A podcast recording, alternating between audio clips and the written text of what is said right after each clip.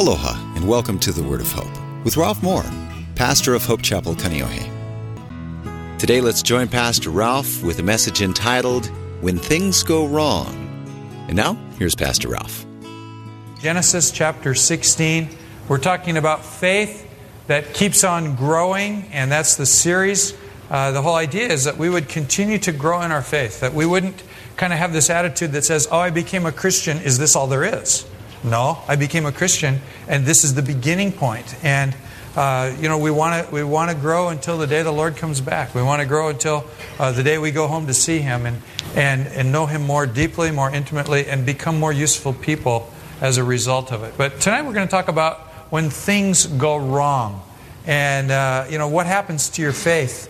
Uh, how do you handle the circumstance? How do you and the Lord get together on it? And this is a little bit of an odd message because it's, it's kind of jumpy. It's telling the story of some people, and it starts out by telling the story of two people who are supposed to be people uh, with a lot going on for them in terms of faith, and things go wrong in their life, but it's largely their fault. And then they end up bringing somebody else into their miseries, and it's not their fault at all, and it goes really kind of wrong for them. And so you, it, it, it kind of it starts and then it takes a little different directional turn. But I think at each point it's going to touch you and, and speak to your life. It starts out, do you ever doubt God? I, I don't mean that in terms of some just rhetorical, do you ever doubt God? I mean, do you ever doubt God? You know? You ever come to the place where, um, I mean, sometimes you, you go, are you really even there? And, you know, I think sometimes as a pastor, Part of my job is to doubt God. Part of my job is to always make sure I'm asking the hard questions and that there are good answers for them. The creation kind of questions, the evolution kind of questions, the you know the the, the, the big issues of morality kind of questions. But I'm talking more about in your day to day life. You know, you you have some um, sense of a stake in the future that God has come to me and He's shown me that we're going here or he's shown me that this is the way it's going to work out. I, I, I'm going to go ahead and start this business because I believe that God is in it. I'm going to enter into this marriage because I believe that it's something that God approves of. I'm going to do this thing or that thing or the other thing. And, and, and then you come to the place where you begin to, to run fresh out of faith. And then you kind of do stupid things as a result. You know, have you ever compromised? You know, you found yourself in and uh, you let somebody else take the fall for something that you did that was wrong, or you cheated on something financially. I mean, people do that, uh, but not out of pure greed like those guys, but just out of I'm scared, and so I take a shortcut here someplace, or, or I, I have an opportunity to be a peacemaker and and really help a couple people heal their relationship, but I chicken out because I really don't trust God, and then something bad happens as a result. Um, you know, I, I think as we kind of look at these issues, uh, our, our, our, our walk with faith is very often punctuated by moments of terror. And I'm reading a book that talks about the first couple chapters of Ephesians and what the Lord says about what we have in Him and our position in Him, and how we don't need to be afraid of, of circumstance. We don't need to be afraid of what the devil will throw at us. That we can continue to trust the Lord. But the truth is, we don't always. And sometimes because we don't, we go out and, and, and we mess things up in a real good way and we find ourselves hurting. Well, that's the story that you get into tonight in the story of in the life of Abram and Sarah. If you remember, Abram, his name is later changed to Abraham, uh, but Abram is a guy that the Lord calls and says, I want you to come and walk with me. He's a, an idolater. He lives in a family where people worship idols, and that probably set him up pretty good for the Lord anyway, because if you pray to a rock, it doesn't answer you. And uh, finally, God comes along and, and speaks to him and says, I, am going to meet you at your point of need. We talked about this a few weeks ago. Abram didn't have a child. He lived in a, in a culture where it was almost a demand issue that you have offspring, that you have uh, children to leave your inheritance to and leave your name behind and all of that. And Abram had no son. And then the Lord spoke to him and said, If you'll trust me and get up and leave your father's household, leave the idols behind, leave the old life behind, and come to this new place, I'll give you the place, and I'll give you a son, and I'll, I'll give you a nation of people through that son and then I'm going to bless the whole world through those people. And Abraham, the Bible says, believed God, and he took off and he went hiking down to Canaan. And as he gets to Canaan, he finds himself uh, in the place that the Lord said, Go there and I'll bless you. And uh, he gets there and there's a famine. And Abram keeps on going and he heads down to Egypt. And the Bible doesn't say that was a right thing or a wrong thing. It doesn't say if he should have stayed and toughed it out and trusted the Lord or if he should have just gone ahead and gone to Egypt. It just says he went to Egypt. But when he gets to Egypt, he compromises very seriously. We talked about this a few weeks ago. Uh, the Egyptian king takes a look at his wife and is very interested. And Abram says, Take her, she's my sister. And it says in those verses, it's Genesis chapter uh, 12 that, that, you get into this, that the king uh, shows favor to Abram and he gives him a lot of gifts, a lot of livestock. And then it says he gave him men servants and maid servants. Now, the word servant is a, is, a, is a word that throws you off here because really what they are is slaves. This is a time, the Bible is not endorsing slavery at all. In fact, the under, undoing of slavery has happened because of Christianity around the world. There are still six nations that practice slavery in the year 2002. Interestingly, all of them are Islamic nations. And God has stood against slavery. So there's nothing here said about that it's a good thing or a bad thing, it's just a thing. And the king of Egypt gives Abram these slaves.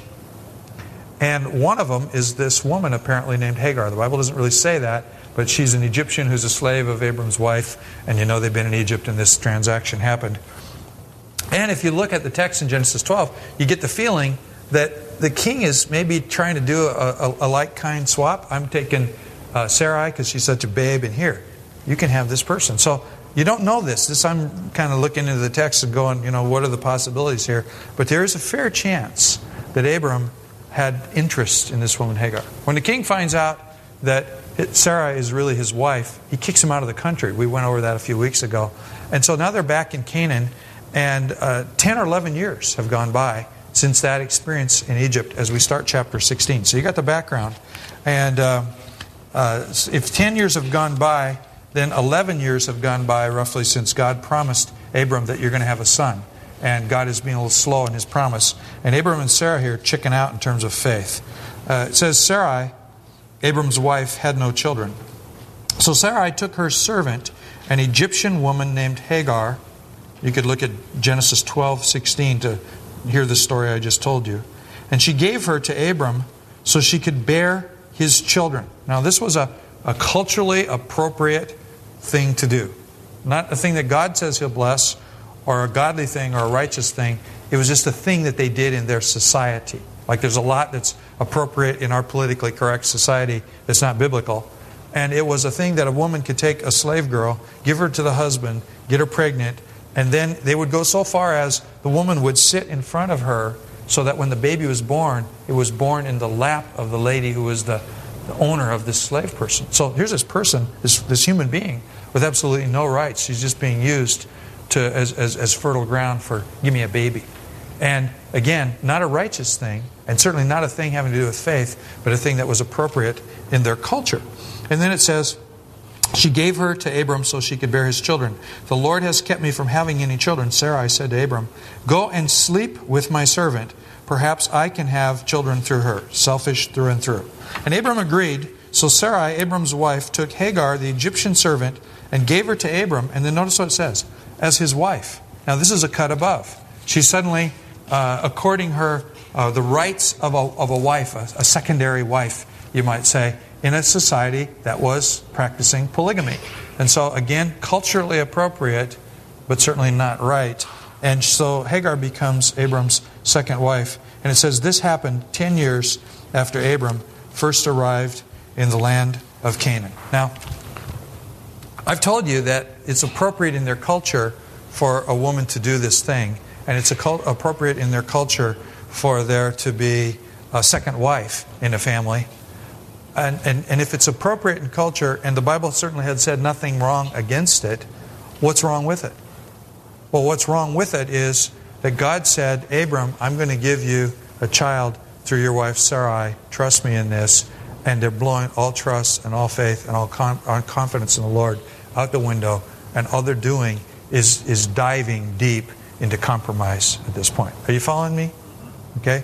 I, I'm trying to take a little time and build a base here uh, but these people are terribly wrong. They're people who God has chosen and said, I'm going to bless you.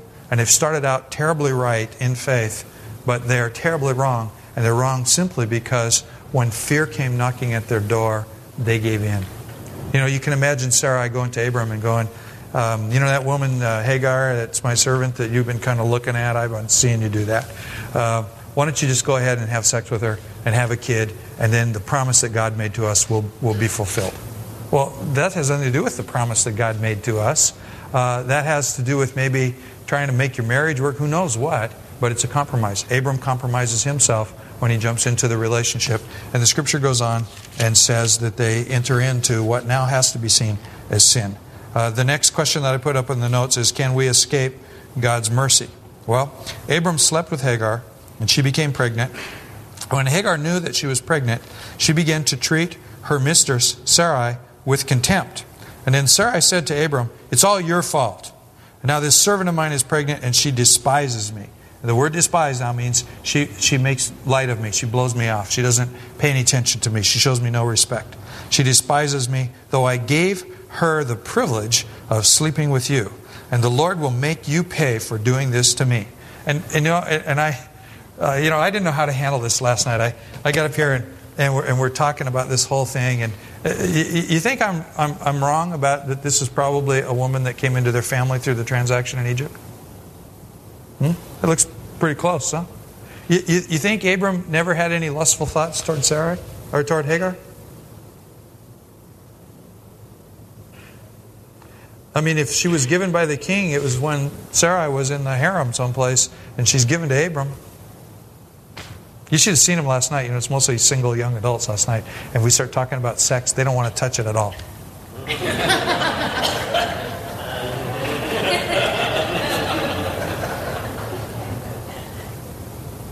Well, here it is. It's real. These are real flesh and blood people that love God and, and, and then are tempted and they mess up. And now what do you do with that? Well, here's the comforting thing that you do with that. You go read Genesis chapter 17 and you realize, we're not going to read it tonight, but you realize God never quit working in the lives of these two people. He continued to follow through. Uh, he laid low for a little while in their life and let them kind of roll in it figure out what was, they were doing and get themselves at a place where they wanted his leadership in their life all over again. But he never quit on them, he never gave up on them. And here you see this dysfunctional household. And, and, and, and, she's the one that starts the issue. He embraces the issue. Now she comes back and says, It's all your fault. I gave her the privilege of sleeping with you, you old turkey. And, uh, and, and now she's despising me, and it's you're the one to blame, and God's going to judge you. And Abram great man of spiritual leadership that he is, uh, responds to her with this. He says in verse 6 Since she's your servant, you may deal with her as you see fit. In other words, he just backs away and distances himself from this whole thing, and he's every bit as much a part of this thing as she is. And you see the guy just totally cop out. Now we begin to move on to talking about the woman, Hagar. This is a real person. It's real easy to read through this story and skip over Hagar because as we're reading through these, these, these chapters of Genesis, we're talking about the man who's held up as the role model of faith. And I think the Lord shows the rotten thing that's a part of his life as well as the good things. So he'll give hope to us because there's always a rotten side to us. And, and God wants to say, I'm not through with you. I'm not giving up on you. But it's so easy because it's so much about Abram and Sarai to just kind of just skip past Hagar and not think about this is a human being who's been mistreated since probably childhood. She's a slave.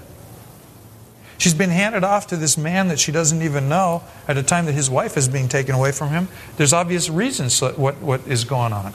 And now she's having to work in this household. She moves away from wherever she used to live, so she's away from her family. She has no hope of ever seeing them again. And then she's passed off as chattel. Why don't you sleep with my slave girl so I can have a baby? And she's not even considered as though she's going to have the rights of motherhood in this thing.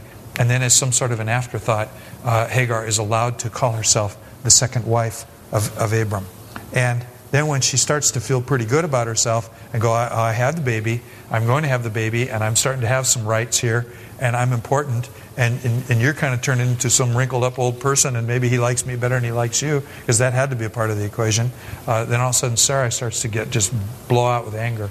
And it says here that she treated her harshly in the end of verse 6 and Hagar ran away. I went and looked up the word harshly in the Hebrew dictionary, and what I came up with was verbal abuse. But I got to think that there was probably an overload of work and a whole bunch of other stuff going on as well. enough to a point that a person who's several months pregnant is willing to endure the desert to get out of this thing, and Hagar runs away. And if we had time, I'd, I'd ask you to sit and talk and, and discuss with each other what would you do if you were Hagar? Would you run away or would you stay there? Because if you know the environment, running away almost means death for sure.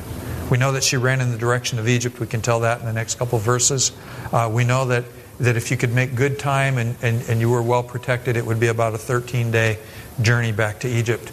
But you're going through a desert, and there's no water, and there's scorpions that can kill you, and there's snakes that can kill you, and this is a time when there's very limited policing. And we know one thing about the ancient world was travel in the daytime was dangerous, and it was certain doom at nighttime. And here's a lady all by herself out there trying to plug her way through the desert.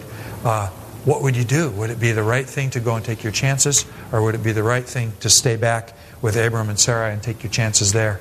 Uh, pretty difficult circumstance. But uh, she, she goes running away, and what we're going to find is that she can't escape God's mercy. And again, I want to bring it back to you. What is there in your life that you would like to run from? What circumstance has, has appeared on the horizon that you had nothing to do with that threatens to overwhelm you and you'd like to just split? What circumstance is there that is born of some compromise that you made in your life, some Abram and Sarah kind of move here. Well, God's not coming through. Let's help him out a little bit. What's happened just because, well, maybe something got left over from the old style and the old way you used to live before you knew the Lord, and now it's cropped up in your life, and, and, and, and, and you just don't know what to do, and you're scared out of your mind, and you just want to flat run away from the circumstance. Well, whatever that is, whatever is going on, what you and I need to know is that we cannot run away from God's mercy. The Bible says, Lo, I'm with you always, even to the end of the earth. He says, I'll never leave you, I'll never forsake you. In the whole New Testament is about God forgiving our sins and coming to us in mercy when we deserve just the opposite of mercy. God is there to be with us and be with us for the long haul. Does this make sense? Now, as we get into it, we got to start to think about Hagar. She probably wasn't a believer at this point. She probably was a, was a, a, a follower of the ancient Egyptian religions. They worshipped a scorpion queen and whatever that's all about. And here this lady has an encounter with God. Uh, the, the next question is, where are you going? You know, that's what the angel asks her, where are you going? Verse 7 The angel of the Lord found Hagar beside a desert spring along the road to Shur. And this is how we know she was going to Egypt. From Canaan along the way to Egypt is a place called Shur. And so she was moving south back toward Egypt. And it says, The angel said to her, Hagar, Sarai's servant, where have you come from? And where are you going? Well, I am running away from my mistress, she replied. The angel of the Lord said to her, Return to your mistress and submit to her authority. And the angel added, I will give you more descendants than you can count.